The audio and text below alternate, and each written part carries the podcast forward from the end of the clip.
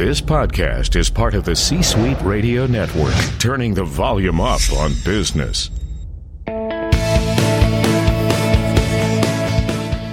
Welcome to the Business Power Hour, hosted by Deb Krier. Join us as Deb talks with her guests, experts in their fields, as they share real life stories and techniques to power up your business.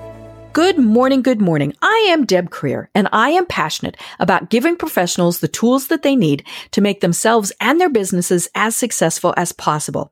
And today we are going to have such an enjoyable program, not just because my guest has one of those lovely accents. I love it when I talk to my guests who are not from the United States. Um, but it's because of the information that he has. And it is such great information. I promise this is going to be one of the great programs that you're going going to listen to you hopefully multiple times. So please join me in welcoming Tom Poland to our program today. Welcome, Tom. Deb, thanks so much for having me. You know, let me tell people a little bit about you before we jump into this. So Tom started his first business at age 24 and has gone on to start and sell four others, taking two of them international. In that time, he's managed teams of over 100 people, an annual revenue of more than 20 million. He's the best selling author of Leadsology, The Science of Being in Demand. He's also shared international speaking platforms with the likes of Michael Gerber of eMyth fame, Richard Koch of the 80-20 Principle, Brian Tracy, and many others. So again, Tom, welcome to our program. Look, it's a privilege and a pleasure to be here. And we were just talking before about how wonderful it is. There you are in Atlanta, Georgia. Here I am on the sand at little Castaways Beach in the, the northern of Queensland of Australia. And um, we can have a chat. Right. You know, and that's one of the things that makes our lives easier and our lives more difficult as a business owner is this worldwide reach that we now have. You know, unless you are a true brick and mortar store where you're marketing to maybe people within five miles of your zip code, you might be quite literally marketing to people around the world, especially if you're someone like you are, like I am, who has a service that you provide. And so what we're going to be talking about is marketing and specifically for people who are providing services. But let's take a little step back and talk to us. Why did you decide that this was your passion and this was something that you wanted to do? Yeah, great question. Look, it's very very much been an evolutionary process. So, mm-hmm. you know, you you walk a certain distance and then you see a little further, and that's exactly what's happened with Leadsology. If mm-hmm. I've 37 odd years in sales and marketing. I started a, a very holistic business development program uh, for business owners way back in 1995. I took that national and then international. Mm-hmm. And uh, in, in, in teaching business owners everything from, gee, I don't know, balanced scorecard, business models, including marketing, of course, leadership, HR issues. As I said, it was, it was fairly holistic. Uh, mm-hmm. What I discovered is that there were certain aspects of that program that I really, really enjoyed taking and training and, and, and helping people with, and that was marketing. Mm-hmm. And then so I essentially when I when I finished up with that business and wanted to start a new one in 2008, I started a new business which was just marketing for business owners. And then mm-hmm. another evolution happened, and I discovered that when I was going to meet with a client, I got kind of excited and passionate about meeting with the ones who were marketing services, advice, or software. And mm-hmm. I wasn't quite so passionate about the ones that had a physical thing to sell, you know, retail, right. manufacturing, so on. So mm-hmm. I made the other, the next evolutionary leap, and I just niched and said, well, from now on, I'm going to work with professionals who market a service, advice, or software. So it was something very similar to what I was doing, and I found that a lot easier to teach effectively. Mm-hmm. You know, and, and it is very different marketing a service as opposed to a product. Mm. You know, a product, you can get in the car and kick the tires. You can hand them a stapler and explain to them what a stapler does. You know, when you have something physical, in many ways it sells itself. You know, you might have to explain it, all these various things. But when you're selling a service, if you don't explain it correctly and, and therefore market it correctly, people are going to go, huh? We don't understand. so that's what I love about this because there are so many people who provide services and and really they don't they try and market it like it's a physical product, like it's a widget, like it's you know a stapler as I mentioned, things like that. But why is it really you know aside from the fact that there's a physical thing that you can touch and feel and play with, what is you know what are some of the other differences about marketing a service? You're 100% right, Deb, that, that and, and I'll come on to the fundamental difference in a moment, but one, one of the very big ones that you've just touched on is that it's very difficult often for the creator of a service to be able to articulate the features of that service clearly and, and succinctly for that matter. So, so that is a big challenge for people. They, they know what it is inside their own head, but when it comes to putting it onto a web page or explaining it to people, uh, sometimes they stumble a bit, and what's clear in their own head is not is not clear in the other person's head. The biggest difference, though, I would suggest, is that marketing a service is more like proposing marriage than it is selling a car. Mm-hmm. You know, when we're selling a car, well, let's put it like around the other way. let's say we go to buy a car and a mm-hmm. dealership has exactly the car we want. It's the right color. It's got the right wheels. It's got the right steering wheel, for goodness sake. It's everything. It's absolutely perfect. Mm-hmm. And we go to that dealership because they've got it for, I don't know, let's say a third off and it's got a manufacturer's warranty. So this is the exact car you want and it's you cannot lose because it's got a manufacturer's right. warranty. And you go into the showroom and the salesperson is one of those glad handers, you know, they're slapping your back and they're smiling mm, and right. they're making. What can and, I do for you today? Yeah, boy, have I got a deal for you. And and you just don't really click with this person. But the question mm-hmm. is, do you still buy the car? Right. And the answer for most people is hell yeah. I mean, it's an unbeatable mm-hmm, deal. Right. I never have to see the salesperson again. Once I've got mm-hmm. the keys in my hand and I'm driving away with a smile on my face, but that's not the same when you're marketing, when you're buying this. Let's keep it in the same vein. When you're buying a service from a consultant, a business coach, an architect, uh, mm-hmm. you're going into a relationship with a person because that relationship right. is the source of the product, metaphorically speaking. So we need to understand that, you know, you've seen these reality TV shows, Married at First Sight, and we know how they normally end. We, mm-hmm. we, we, right. we, mm-hmm. we, one of the big mistakes that is, is that people fail to recognize that they're actually marketing a relationship first and foremost, and their service is, is, is, is a secondary marketing opportunity or obstacle, depending on depending on how we articulate it. So I think mm-hmm. that that premature proposition where people go to business meetings and they thrust their business cards into people's hands and say, you know, we should talk sometime about doing business. That's what I'm talking about. That's that mm-hmm. we it's it's premature proposition. Right.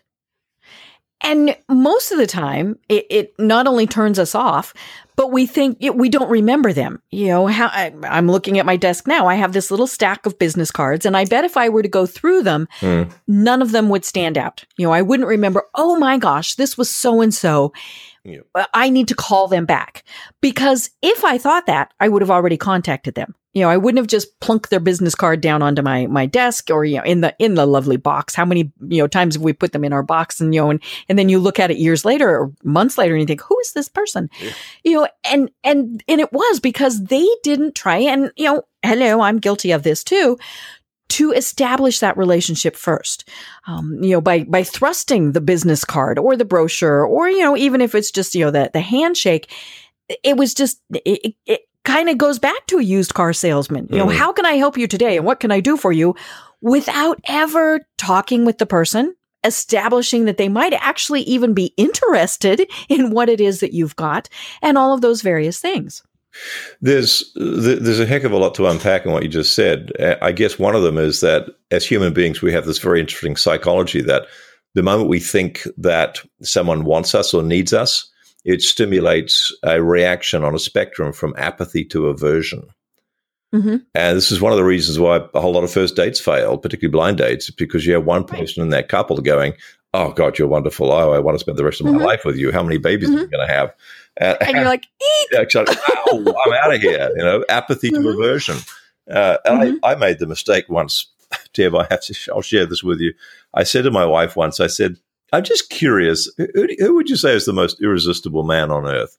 And this is not a question mm-hmm. you should ask your wife, by the way, folks. Right? Uh, no, no. And she she got thinking, which is always a bad thing. Uh, yes, the first words out of her mouth were not you. well, actually, they were. She said, "Well, you are, of course, sweetie." And I said, "Yeah, of course." I said to her, "Who could resist a, a bald guy with a pop belly and wrinkles?" But apart from me, uh, and, and she thought a bit, and she and in the end, she came up with Hugh Jackman you know. And I, okay, and I, I, I, would vote. Th- yeah, I, vote that. I, can see you, you know, waving your hands frantically in front of your cheeks right now. Um, mm-hmm. Yes, and uh, apparently he's been voted by some by any number of magazines as the world's most irresistible man, something like three or five years mm-hmm. running. And I, and I said to him, well, of course you would. Be. I mean, he can sing, he can dance, he can act. He earns like a million bucks a week. He's, he has that accent. He's mm-hmm. got that accent, uh, which is incredibly alluring, as we all know. and and he's he's got a body Adonis would die for, and he's not too hard mm-hmm. on the eyes. So I, right. I, I said to her, well, let me ask you this: if there was a knock at the door right now, at our front door, and you went and mm-hmm. answered it and pulled the door open, and it was Hugh Jackman standing there, and he dropped to one knee and he lifted up the small red velvet box and opened it, and there was like a million dollar diamond ring sparkling there. And he said to you, Uda Stringer, which is my wife's name, you don't know me, but my name's Hugh Jackman. Would you make me the happiest man on earth and, and marry me? What, what would you say? And my wife looked at me and she said, Well, you know, I love you, right? I said, yeah, I, I think I know where this is heading. yes, there's a butt that's coming yeah. after that. and there was, there was, but, but, but I would have to, I told me, she said, I'd have to apologize. You'd probably never see me again. I said, look, don't apologize. If, if I'd answered the door and he proposed to me, I probably would have disappeared as well. And I'm not even gay. you know, this guy is, this guy, he's that good. He's that good. And, and that's, you know, Hugh Jackman marketing is what a lot of people practice. You know, they, mm-hmm. they they're out there at trade shows or business networking meetings and they're talking to people over coffee or dinner parties and and they're hoping against hope that they'll be able to pull off a Hugh Jackman. And right. we are not the commercial equivalent of Hugh Jackman. You just said it. There's a pile mm-hmm. of business cards. They're not that memorable. And I, mm-hmm. I did a little, I won't call it research, but I did a little Google searching. And there's someone called Jack Human. Now, Jack Human manages a uh, let me see, what is it? Nando's, get this right, chicken restaurant in Doncaster, England. And ah. he's, he's a little bit more overweight than I am and a bit scruffier looking than I am, and that's saying something. And he's probably a lovely guy. You can you can find him on LinkedIn. Don't tell him I sent you. Uh, and mm-hmm. and if he had knocked at the front door, I'm betting my wife would have come back. And right. assuming you know, let's say she was single and he was of the right age, etc. If he had asked her out on a date, to a nice restaurant or a nice show, she might have said yes, give the guy a chance. So that's more mm-hmm. like we've got to do our, uh, uh we got to do mm-hmm. marketing more like we're Jack Human and less like we're Hugh Jackman. Right. We have to build that relationship. Go build the relationship. And, and, you know, the best way you do that in, in, in, if you're getting to know someone from a, from a romantic point of view is you, is you have a date. You you mm-hmm. go to an event together, whether it's a restaurant or whether it's a show or whether it's a sporting event or whether it's a walk in the park, but you go somewhere together and you hang out together mm-hmm. and you get to know each other. So right. for people offering services, advice, or software, there's any one number of ways that they can offer prospects the metaphorical equivalent of a date. You can get mm-hmm. people to an online meeting. You can mm-hmm. you can actually you can have a multiple day challenge. For example, we have a five day lead generation challenge. Uh, there are all sorts of immersive experience. There are lunch and learns or breakfast. I mean, I prefer to do everything online because we have clients literally all around the world, and, mm-hmm. and I mm-hmm. love that. But so it can be an online experience, but the online experience or the physical, you know, breakfast, lunch and learn or whatever it happens to be. Can you have a breakfast, lunch and learn? Probably not, but there you go. I just created one. We'll call, we'll call it a, a, a, brunch a, and brunch, learn. A brunch and learn. Thank you. The world's first brunch and learn. And um, by having that, there's a whole lot of things that happen. First of all, if someone turns up to that and the title of what they're going to learn at that event is aligned with what it is you would like to them to happily invest in, then you've just mm-hmm. got yourself a semi-qualified prospect. Right. Uh, the fact that they can show up to meetings is a really good start uh, because not everyone seems to be able to do that? And that they've expressed an interest in the subject, as I've, as I've said. Hopefully, you get them nice and engaged and, and motivated. And at the end of that, that's probably the time to propose for those who are interested that you have a talk about whether or not you have something that's a fit for their needs. Mm-hmm. Well, and you mentioned something in there that you actually talk about in your book, and that's that it's there's an alignment with what you told them they were going to hear mm. and then what they actually came to hear. And, you know, that happens so many times. We think, well, we, you know, we're going to invite someone to a webinar to talk about X and then hmm, we're going to try and sell them Y. Or, you know, yeah. maybe a little of X, but lots more Y. Yeah. And then people get confused yeah. and they're like, well, and, and there only, why should we bother with that? And there only has to be this one step disconnect between mm-hmm. what we told them, what the title and what the subject of the event is and the offer. Mm-hmm. Just that one step disconnect. And if I can give you an example, mm-hmm. a colleague of mine's a, time management expert. Uh, Robin is actually globally known. Her brand is getting mm-hmm. a grip. Time management mm. expert, great. And I said, well, why don't you mm-hmm. why don't you do a, a, webinar to to my my network? You know, it's a terrific subject. Mm-hmm. It's not something I'm an expert in, but you are. We had a ter- we had like a couple of hundred people register, and I don't know, maybe a hundred people turn mm. up, and it was it was great. And she did a mm-hmm. terrific job. Time time management was something like how to get another seven hours back every week, something like that. And she did a terrific job. Wow. And I'm thinking, great. I mean, she's got everyone excited about this and engaged and interested. And the offer at the end was for an eight week program on office productivity.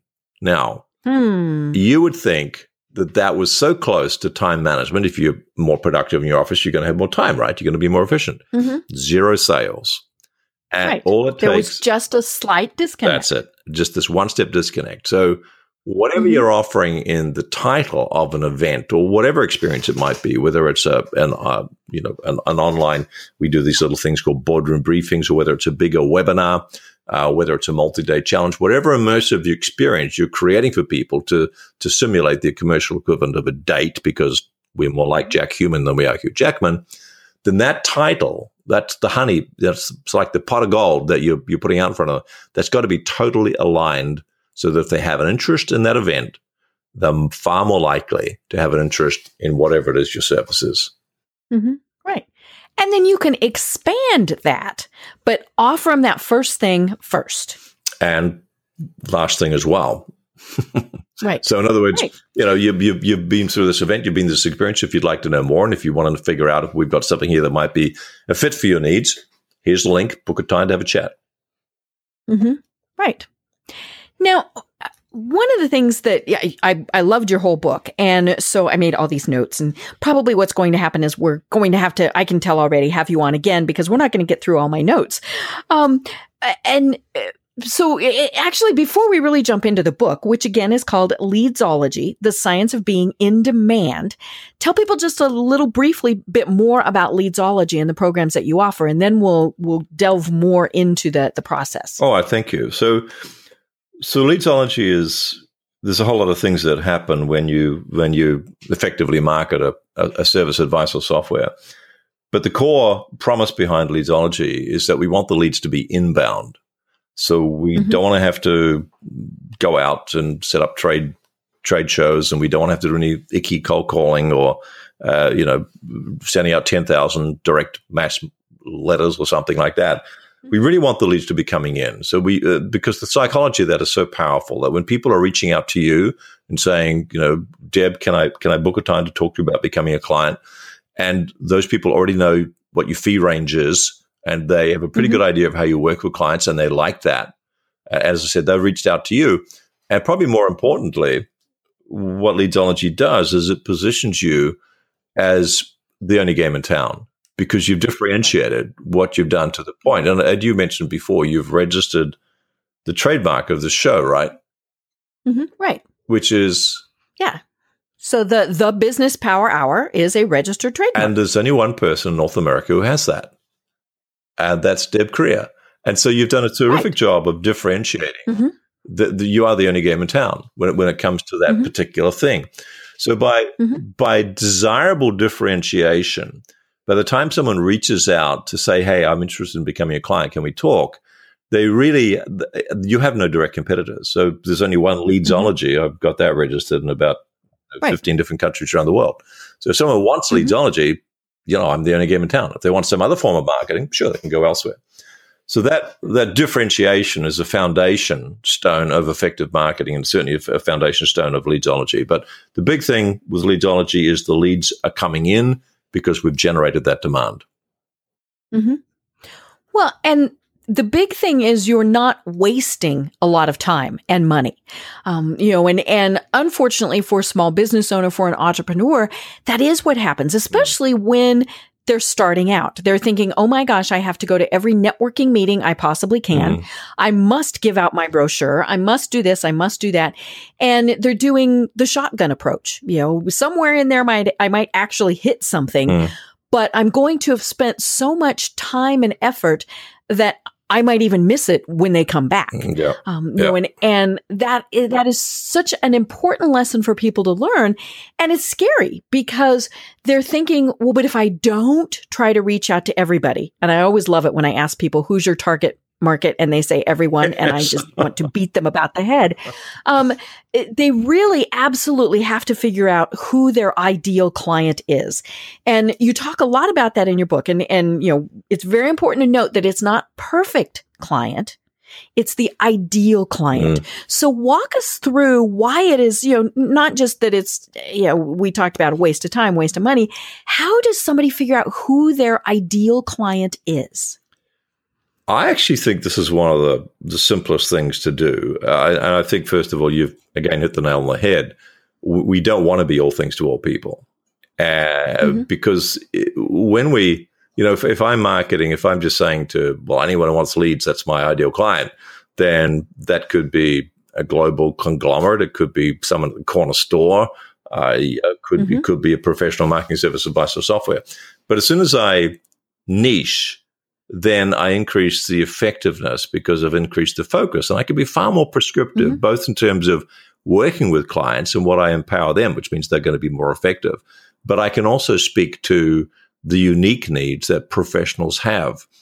So I, w- mm-hmm. I would say to anyone who's, who's, who's pondering this question, go back and think about the best clients that you've had in the past, the ones that you enjoyed working with the most the ones that mm-hmm. never queried your bill and always paid on time and they showed up and they implemented and they got extraordinary value and they just love you and create right. create an avatar around that person you don't need to go to a one day workshop mm-hmm. and try to figure out what sort of coffee they order, order at starbucks you know you just need to go and sit in your common sense corner and figure out an mm-hmm. approximate mm-hmm. age demographic the sort of role that they're in. Are they are they C suite executives? Are they entrepreneurs? Are they you know exactly who who not exactly, but but in general terms who they are?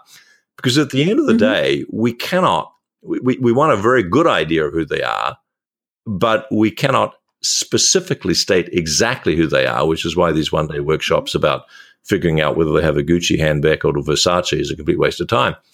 Because they don't go around with a sign on their head. You know, that, uh, so, and the way I put it is this: what we're going to do is we're going to we're going to find a forest full of bears, and that represents a network of some description. And we know that, mm-hmm. let's say, the, a little metaphor: there's there's a forest, and there's a hundred hundred sleeping bears in that forest, and let's say 3 mm-hmm. of them are hungry for honey, mm-hmm. and we've got a couple of options. We can go running through that forest with a big pole with a sharp pointy part on the end. We can jab all the bears in the in the bum and wake them up, and wave our little honey pot in front of their nose. And if the bears hunger exceeds their anger, then we get to live. Mm-hmm. And and right. the bear forgets about the fact that we've been very, very annoying and eats our honey. Uh, but you know, mm-hmm. we're going to be annoying a lot of bears, and we better learn how to run fast. The alternative is is once we've figured out where the bears are, we just put the honeypot outside the forest. And that's mm-hmm. that's what effective inbound marketing does. That's what leadsology does. Is it is it is it puts the honeypot outside the forest. The hungry bears wake up and they come out. So we got to know where the forests are, and we got to know that there's bears in that forest. But beyond that, what do you think about it? You know, if, if you have, uh, not that I recommend this necessarily, but a meetup uh, or you're putting on a webinar of some description, that's essentially what you're doing is you're finding a forest that's got some potential hungry bears in it and you're putting the honeypot out. And the ones that have an interest in your subject, an interest, metaphorically speaking, in our honey, they're going to come out of that forest. They're going to register for your meetup or register for your webinar. And so you have to know exactly what your ideal client looks like well enough for that to happen. Beyond that, as I said, we're going to be marketing to groups of people and we don't know exactly which ones are going to be ideal clients. Mm-hmm.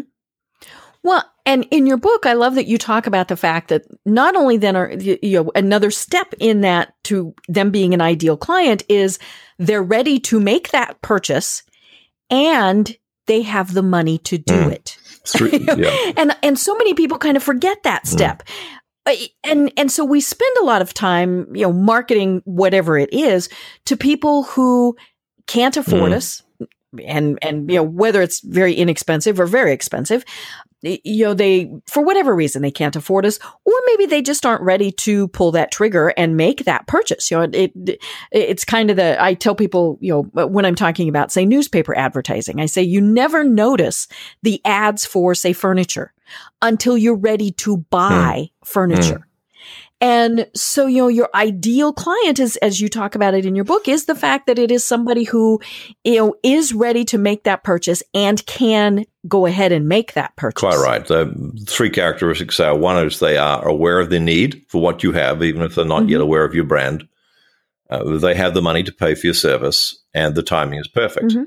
Uh, so again, people don't go walking around with a you know a dollar sign in their forehead saying there's how much money I got to spend with you.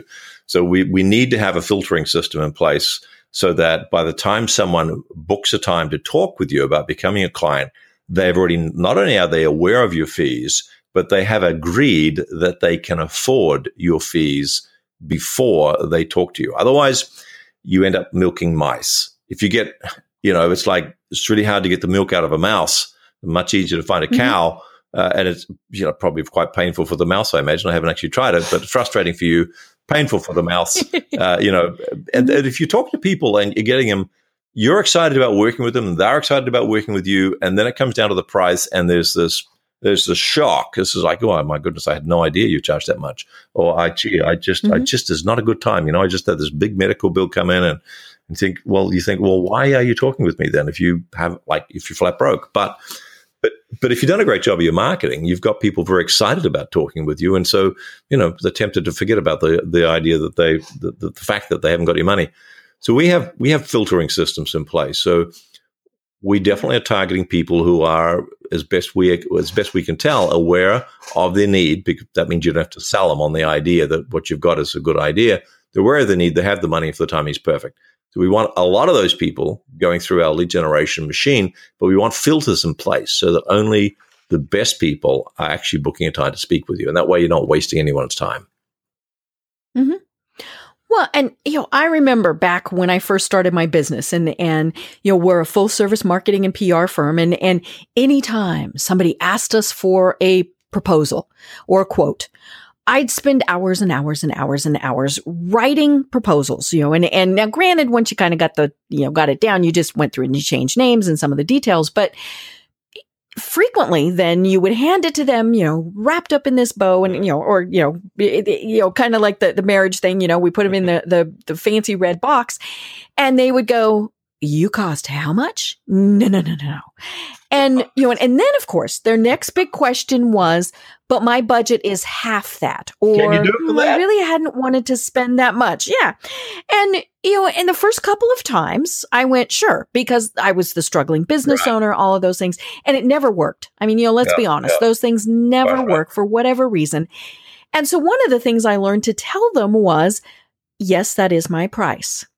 If you can't afford that, then we can discuss something different, but I'm not I'm not giving you a discount. I'm not doing, you know, all those various things that they're wanting you to do because hello, we all love a good bargain, right? But, you know, they, when they said, Hey, I can't pay $5,000, you know, I, I wouldn't say, oh, what can you mm. pay? And that's one of the things, again, that you talk about in your book is pricing.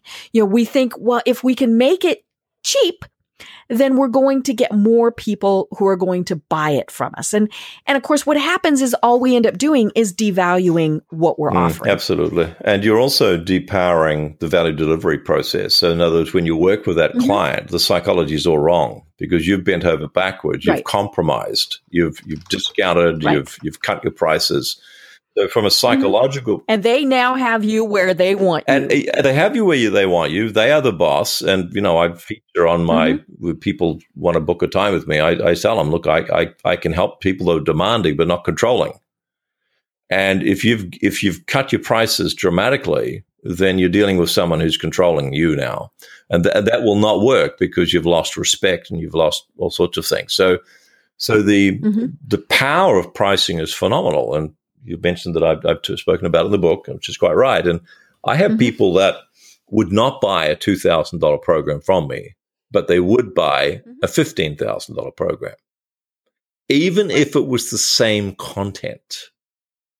Mhm. And because they see more value in the 15,000 or they want to be able to say, oh, I did the $15,000 level. yeah, and if they've got you know two million dollars of revenue coming in, then in their mind, two thousand dollars a program can't can't be a fit for them. So Right. so the pricing is one of the most elastic and one of the most dynamic and phenomenal uh, characteristics of marketing. Uh, and, and it's, mm-hmm. it's a beautiful thing because provided you do your marketing right and you're, in, you're generating demand, then you can put your prices up. The big mistake a lot of people make when it comes to pricing is thinking, well, what would I pay for it as the provider? Because I Mhm. know the what's and all, and I know how good it is, but I know how the deficiencies or whatever else, and I and there can be a lack of confidence that comes in there. So we mustn't have a price Mhm. based on what we would pay for it. We have to price it on what our ideal client is going to pay for it. Right. Many years ago, when I started out in, in this business, I worked for a, a gentleman. He had, you know, he was a, the partner in an ad and PR firm, and we never ever told you know, advertised our prices. You know, they weren't on the website, they weren't, you know, anywhere. And his big thing was that you charge what the market will bear. And and I love that philosophy because it allowed us to have flexibility with what we were doing. And, you know, say for if, if we wanted to do, uh, say an ad campaign for a nonprofit, they weren't going to be able to pay the premium prices, you know, and, and, and that just, you know, was, was the simple truth of the matter. But if we were going after, say, a doctor, a lawyer, somebody who routinely themselves charges a pretty high price, if we didn't have an equally high price, then again, they didn't see value in it. You know, if we told them, oh, it's $25 an hour and they charge 300 an hour, they're like, "Ugh, no, why would I want to work with you? If we told them 350 an hour, they're like, ooh, oh, okay. I, this, this must really be good. Absolutely. And I look, I've had programs that I've marketed for one thousand dollars. Uh, then I thought, well, I'll put that up and see what happens. Two and a half thousand dollars, no, no, no buying resistance whatsoever. Five thousand dollars, still get the same conversion numbers. Seven and a half thousand dollars, still going strong. Around about the seven and a half thousand dollars, we the the conversion has dropped a bit, but overall, we were way ahead of the uh, of what we were doing before. Mhm. Ten thousand dollars, no difference between a seven and a half thousand dollar price ticket and a ten thousand dollar price ticket. Makes you wonder where the thing stops. Now, Wow. the other interesting, I thing- know. Yeah, how high can you go? Part of the fun game, and if you're generating demand Mhm. and you've got inquiries coming in every single week, and people are buying, then you can afford to test those limits. If, if you don't Mhm. have the demand, of course, it's it's a much scarier game. But nevertheless, you you do wonder how high you can go. But the other thing I've noticed is Mhm. that the more people pay, the better they implement. And if people implement, they get value, and people who get value refer. So it becomes Mhm. higher prices are not only beneficial immediately and directly up front to the vendor, but they're also beneficial longer term because you tend to attract people who are better at implementing and therefore get more value and will refer more people. Right. You know, a great example is, again, say a webinar. You offer it for free and you have 300 people that sign up and three actually show up. if you had made, you know, even a $10 charge or some, you know, obviously it, it, it all varies, but if they had some skin in the game, they are much more likely to do it than to, to completely blow it off and think, well, this didn't cost me anything. So why am I even going to bother? You know, there, lots of other things are going to come up that are going to take higher priority for them. So when you charge for it, they're going to be much more, as you said, vested in yeah, it. you, you can use that as a bit of a tap. You can turn off or turn on or part way off. And you're absolutely right. I mean, the more you charge for, say, let's say a marketing webinar, where as soon as you charge, of course, it's incumbent upon you anyway, regardless whether you charge or not to deliver a lot Mhm. of value. But as soon as you charge, there is more onus on you to deliver value. You will get less less people registering, but you will get a higher attendance rate. And the ones that do turn up, you know, are extra hungry for that pot of honey. The difference is in the corporate market. It's easy for a corporate manager to pull out the corporate credit card and pay 100 bucks to come to a training webinar. There's, there's no real skin in the game for them. Right. But, Yeah. It's not, it's not his money. time, that's their skin in the game. So long as they've got skin in the game. Right. Uh, I, with my webinars, I'm just looking at our panel here. We're running one later this week. We've got 280 people registered. That's 280 people more in my email subscriber list. Uh, we have an attendance rate of around 40%. A lot of webinars these days are getting under mm. 10% because people who run mm-hmm. webinars have done a great job of saying, hey, don't worry about showing up. There'll be a replay.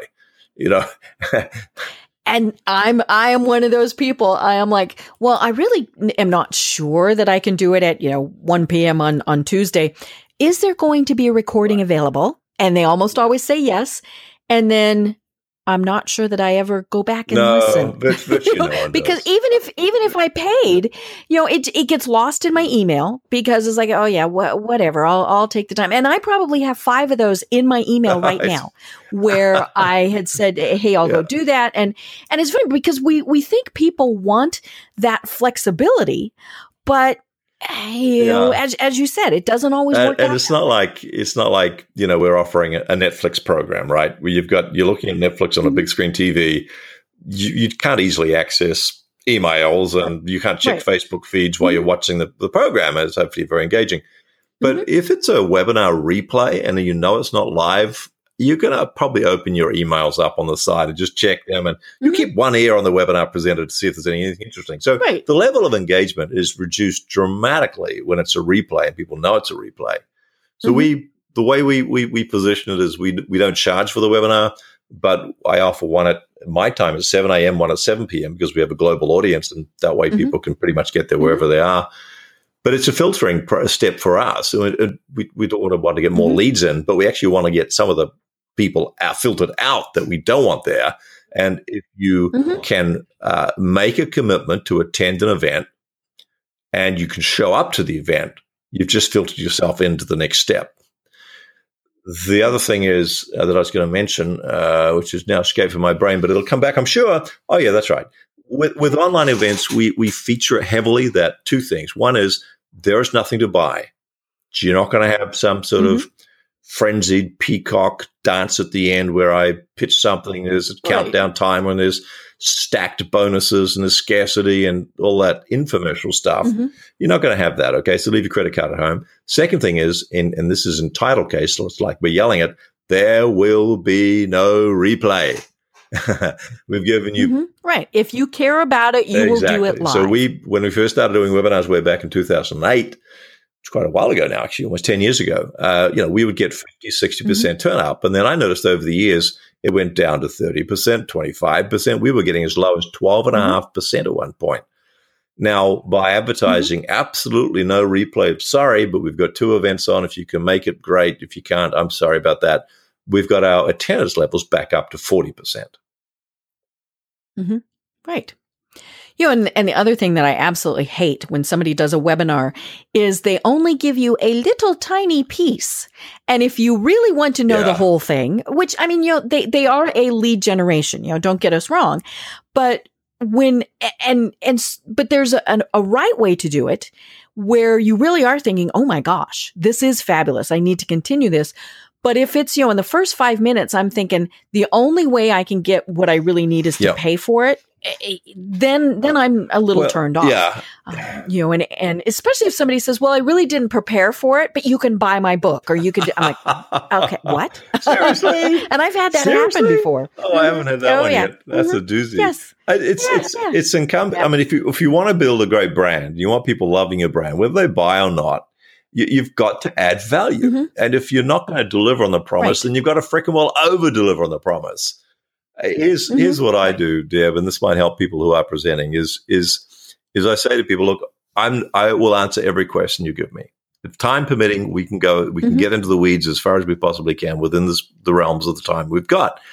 But I want you to know that if you try to implement what I'm about to show you, and, and you need to tell you this in the interest of being direct and honest and truthful, then it's pretty good chance you won't succeed at it. It's taken me 37 years to get here it's pretty unlikely that you could be able to, in, in the 45 minutes we've got together, get enough information to be able to implement effectively. Right. And I, I say to them, you know, I mean, I could do it right now because the French Open is on, but normally there's one Grand Slam that's just been French Tennis Open. I'm talking about, you know, I can watch, mm-hmm. I can mm-hmm. watch TV and, and watch Rafael Nadal wipe the court with some other poor guy, and you know, it's six love, six one, six two, and I can say to my wife, "Hey, honey, I've spent an hour and a half watching Rafael Nadal play tennis. I'm going to go on the pro circuit. You know, what do you think my chances mm-hmm. are? And of course, you know, it would be a disaster, right? She's going to laugh at you. So mm-hmm. please don't think that you can sit through 45 minutes of how to generate leads and be like that guy who's watching Rafael Nadal and say, yeah, I can play tennis now. And that's just being honest with you. But I will share with you everything I possibly can within the 45 minutes we've got together. And I think that's a well balanced and reasonable uh, approach that most people nod their heads and go, yeah, that's fair enough. That's fair enough. So mm-hmm. Uh, right. within the, the, within the, the, the, the, those boundaries, I'm happy to share everything because the real smart ones are the ones I want to work with. And the smart ones understand they will need a hand to put this whole thing together. Right. And yeah, and and it's great if they want to try and implement it themselves, um, you know, and and and that's why all these books are sold, and why you know all of these webinars happen. Is there you know there are a lot of people who are the do-it-yourselfers, but if you're serious about it, it's just like you said, you know, then you, we do realize, oh my gosh, I do need help. Um, you know, and, and we go from there, whether it's, you know, anything, you know, a, a copy, you know, hiring a copywriter, hiring, you know, hiring the experts to help us. Um, you know, it's, it's kind of like you, you wouldn't watch a YouTube video on how to do surgery and then try and do surgery. you know, well, there, there's not going to be enough information maybe to change the oil in your car, but yeah. not enough to, to there's, do There's surgery. a caveat here, and the caveat is that if there are no other options, and I'm on a desert island, and somehow I've got, you know, miraculously, mm-hmm. I've got mobile phone coverage, and my friend was dying of appendicitis, right. then I'm going to get uh, that YouTube. Yeah. I might have, have In other words, mm-hmm. we, we, uh, by all means, do what you can with what you've got. And if you are flat mm-hmm. broke, then right. please do something. Take something from the webinar or this interview mm-hmm. or whatever, and implement that right. thing. Do mm-hmm. what you can with what you got, and then take another step and get some couple of clients on board. Then come back and invest. But mm-hmm. but please, if you don't you know don't fool yourself. If you've got the money, you got the money. If you get off a, off a card, you can mm-hmm. borrow it from your husband or wife. If you've got it in the bank account, then don't don't say you don't you can't because you can. And if you can, you should, mm-hmm. whether it's investing in Deb's, whatever you're doing, Deb, or whoever else is doing, you know, find an expert because that person will take years and years and years uh, off the process of making whatever you're doing effective. Mm-hmm. Right. One of the other things that you talk about in your book, and I love this concept, and you call it the bait trail. And it's it's the person who, you know, when when I, you know, I would say, "Hey Tom, what can you do? And you give me the 900 word version of everything that you can do from soup to nuts. And when you hit like, you know, 30 seconds into it, my eyes glazed over. And I think that's the problem that so many small business owners have, or big business owners also, you know, the, you know, tell me a little bit about, and we never get the little bit. We get the, we can do this and this and this and this and this and this and this. So what is the bait trail and why is that so important? Right. Well, the bait trail is actually based on the the Hansel and Gretel story, which in my mind, at least, thinking mm-hmm. back to childhood, there was a you know the Wicked Witch laid out in the forest, a, a series. Right. How did we not get terrified? I don't know. Why were the Grimm brothers thinking? I mean, you know, I I, I, I can mm-hmm. still I can still remember. I was a kid. I can't have been more than like five or six years old with this wicked witch with this cauldron. She was going to cook these kids in. For crying out loud! right. And she already this had. This is a fairy tale. anyway, Getting him to the the house made of candy, you know, she laid out this series of sweets along a trail. The kids would walk along the trail, they'd find a sweet, go, oh, look at that. Let's see if there's another one. Find another sweet. And eventually, of course, they led to the house. Mm-hmm. And and what, that's what we've got to do with our marketing. There's no point in just putting a pile of sweets there mm-hmm. for people to pick, you know, to tuck into. Mm-hmm. So, so the concept of the bait trail, essentially, what it's saying is that if we give people more information than they need to take the next step then it's too much information. So if you know what is the information someone needs to to register for a webinar, you give them that, but only that much. So so uh, let's have a look at the question I often get as a copywriter is is how long should my web page be? And the answer is as long as it takes mm-hmm. to get the job done, and then as short right. as how long should my then as short as possible. Mm-hmm. Uh, and I love that. I'm mm-hmm. a big fan of Mark Twain. He said, you know, you started writing a letter once and he said, look, I have to apologize. This is going to be such a long letter. I just don't have enough time to make it a short one. And William Faulkner, mm-hmm. who said, you know, he was responding to the question, how do you write such compelling novels that just page turners? He said, oh, you just have to kill your darlings. Mm-hmm. So those those passages mm-hmm. of prose that you thought are so eloquent, if they're not helping people to turn that page, you you edit it out. So so what is it that what's the outcome you're wanting? For example, are you wanting someone to buy your book? Are you wanting someone to register for an event? Are you wanting to someone to undertake your survey? Mm-hmm. What information do they need to read or hear in order to take that next mm-hmm. step? That's all you give them. To let them go to that next step and at the end of that event, then you can give the next step, and then you can give the next step, and then you give the next step. Mm-hmm. We vastly overestimate the amount of information that mm-hmm. a recipient of new facts can assimilate. So give them as much as they need to go to the next step, and then as little as possible. Kill your darlings. Mm-hmm. Right. I mean, I, I think of it as like when I put something into MapQuest you know, so I, you know, I put the address in. Now I might glance and see, okay, well, you know, it says it's going to take me 32 minutes. But if I think I have to do this, then this, then this, then this, then this, pretty soon I'm thinking, no, uh, I can't do yeah. any of that. Um, you know, and, and, and so I, I, you know, I never leave the house we get overwhelmed with that information. You know, yeah. I really just wanted to know how to get to yeah. the next corner and then at that corner, where do I go from there? And, you know, and, and then that's kind of that whole process. And, and if you're telling someone, okay, well, you need to do this. And at the end, it, it will be this. It, it does overwhelm them. And at various points in time, they're going to stop. Yeah because that was all they needed or all they could afford or you know whatever and you know so you might not have sold them you know the the, the best absolute thing that that you had out there but they got what they yeah, needed. And that's the next step. Yeah, you're quite right. It's a great analogy you just mentioned. It's I remember the old days. You know, someone would say, "Oh, well, I, I, do you want directions to get to my place?" I said, "No, you know, I get a map book." No, no, no, it's okay. I'll tell you. You know, from your place, you take the third on the right, mm-hmm. which is Johnson. You head to the roundabout. Don't take the second exit. Take the third exit, and then on the first on the left, you'll see a little shop on the corner. Don't turn there. Go to another one. First right. And mm-hmm. man, I mean, you, you lost me at the roundabout. Right. And then they talk about Mrs. O'Leary's yeah. cow, you know, and, and all and and you're right. You're just like, okay, when I turned which just, way out of my just, driveway? Just give me the first two corners. I'll stop and I'll ask someone else from there. Mm-hmm. Right. Right.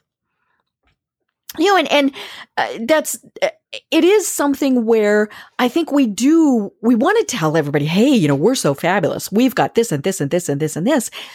But you know, if they're interested, they'll take that next step and they'll keep saying, okay, well, I've done this. Yep. Now what? And it's the now what that you're really wanting. So maybe it's, you know, that you're posting little snippets on social media, uh, you know, tips, tips and techniques, you know, of, uh, you know, how to do LinkedIn well. Eh, those are great for a great many people. But then, you know, they're wanting more, so they're going to say, "Okay, now what?" And it's that now what that we're trying to get. To. And don't to. give them two now whats; just give them one now what. Right. Mm-hmm. Yeah, it's not. You need to do this, then this, then this. It's because no, one yeah, step if, at a time. Know, if, if, I'm speaking at a conference, uh, then I'm going to try, other than the person reading out my bio, I'm going to try to avoid like the plague that there's a book out there called Leadsology because I want them to tick a box on the feedback mm-hmm. form if they fit the right profile. Book a time, go to bookachatwithtom.com and find a time. Let's have a talk. See if you mm-hmm. qualify, mm-hmm. but if you do, let's have a talk. Mm-hmm. Because people will take the course of least resistance. Mm-hmm. A lot of people, if you go to a conference, you say, Look, I've got a free guide. You can go here and get my free guide, or you can do my mm-hmm. survey, or we can talk then most people go, you know what, I'll check out the free guide and I'll get to back to Deb later on. Right. It's the course of least resistance, but of course mm-hmm. they never get back to Deb later mm-hmm. on and they don't even read the freaking free guide because they download it and it gets lost in an mm-hmm. avalanche of other free guides.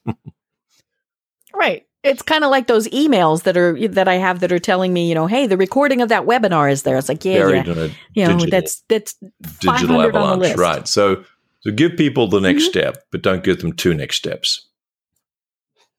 Mm-hmm. Now, you know, uh, the, the key premise that you talk about is, is lead generation, you know, and, and that we get these qualified people that are interested that, you know, maybe they're not going to make the purchase right now because, you know, for whatever reason, but they're interested. And so that's why we keep them on the email list and, and all of those things. But how is it that we get high volume and high quality without it just costing that's a, us a fortune? That's a great question. That's a sort of the $64 million question. Or in my case, it's a $5 question. Uh, so what I do is this. So, so the, so what we want, the ideal scenario is you wake up on a Monday morning, you, you open up your calendar, iCal or Outlook or whatever you're using, Google, whatever. and you mm-hmm. sipping your coffee and you look at your calendar and there's a bunch of people who have booked a time to talk with you about becoming a client. That's the ideal scenario, right? That's marketing heaven. Mm-hmm. And and right. these people know your fee range mm-hmm. and they've pretty good idea how you work with, with clients and they like that and they, and they regard you as being the number one choice. That's what effective marketing does. To get them, you need two things. You need quality and you need the thing which we often don't associate with quality, which is quantity. Because we're going to put so many mm-hmm. filters in place so the people that you get to speak with are well, they meet those criteria. They know your fee range, et cetera, et cetera, et cetera. And they're keen. They want to work with you. They just need perhaps a final sign off from you. Mm-hmm. So how do you get that? What we do is is we set up uh, contractors. So we have contractors that are identifying where the bears are, the forest that the bears are. We, we work a lot with what, what I call OPN, mm-hmm. which I go to in the book, which is other people's networks.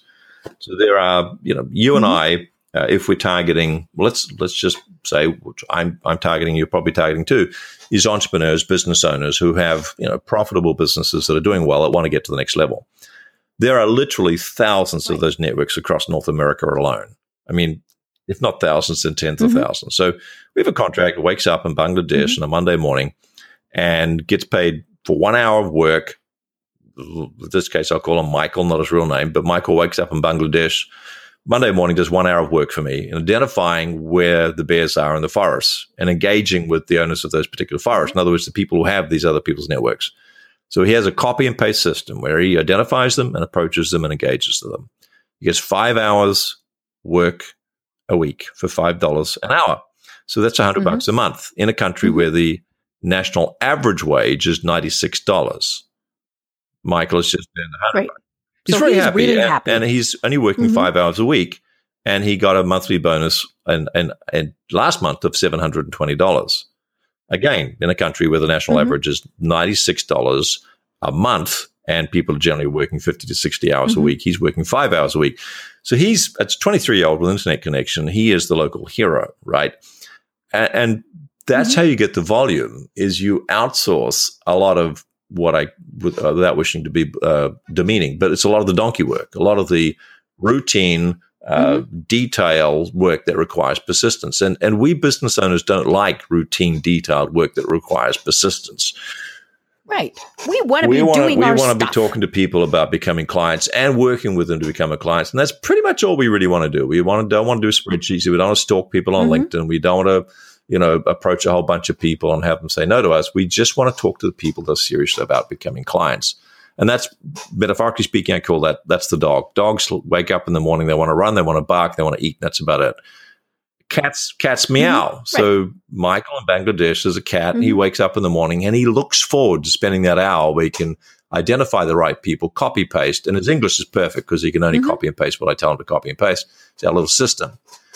So uh, let's just take one scenario here. How, do, how would we use someone like Michael? So every Thursday morning at 9 a.m., I have a little thing that I call a boardroom briefing. And it's a 45 minute demonstration mm-hmm. of lead generation. And Michael's job mm-hmm. is to find people that fit the target profile and to invite them to that meeting. So I show up mm, nine o'clock on a Thursday morning and I present to a bunch of people that Michael has found, invited to the meeting, they've registered for it, they've shown up on lead generation. And I get a mm-hmm. return of around $30 for every $1 I invest with Michael. Now, here's the, th- it's not bad. Not bad. Here's the thing though. The other big thing is it gets done every single morning. Mm-hmm. You wake up, I wake up, whoever's listening to this, you wake up and you do what you want to do. Every single day, you do what you want to do. Mm-hmm. Some days, you wake up and do what you should do.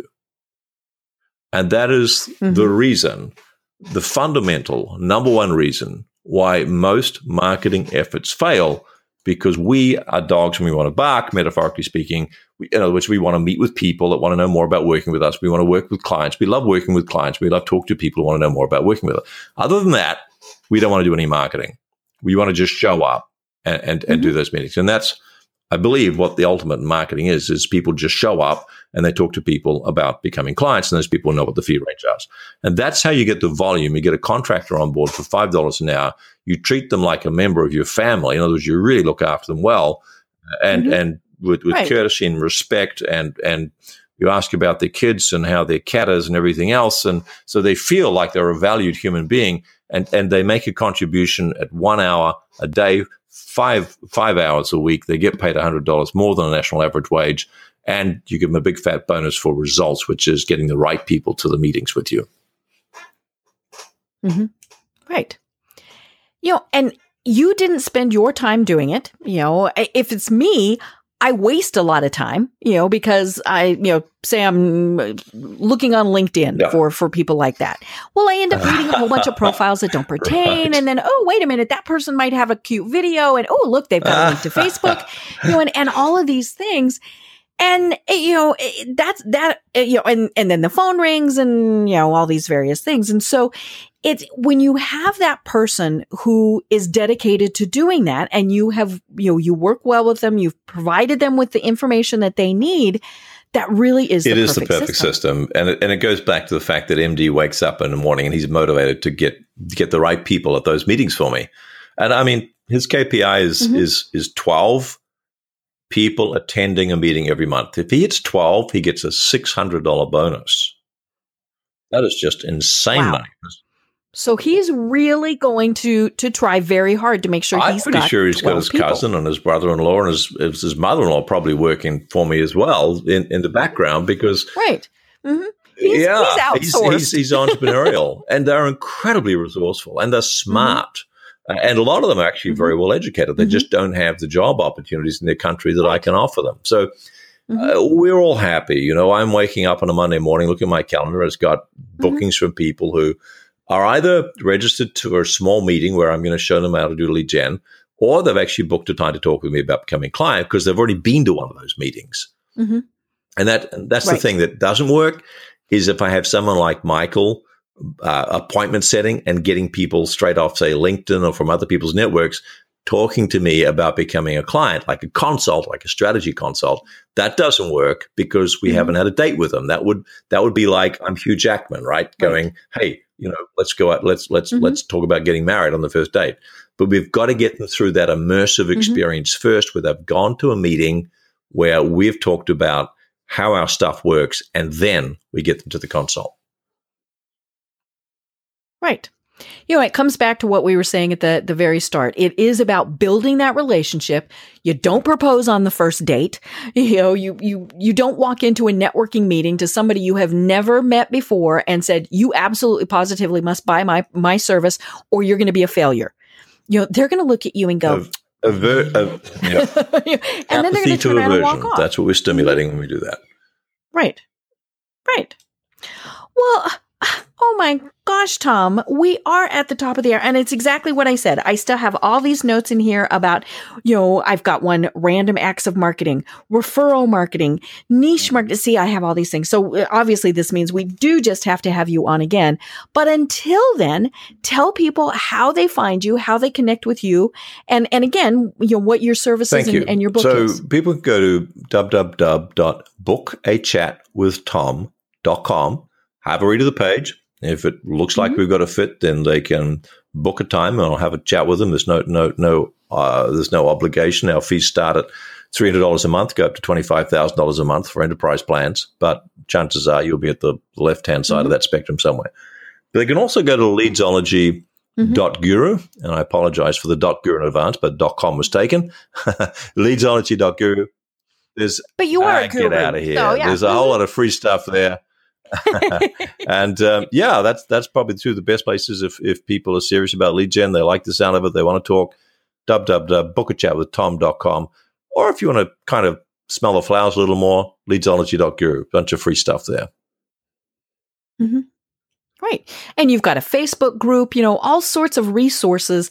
Because again, it, it is about building that relationship, about making sure that it's a good fit before you advance um, you know and and because we do we want to make sure that it's going to be a partnership that that continues. You know we can do the let's sell one thing at a time over and over and over again or we can have clients and customers that are repeat customers that never leave us and more importantly tell That's all nice. their friends. We like that.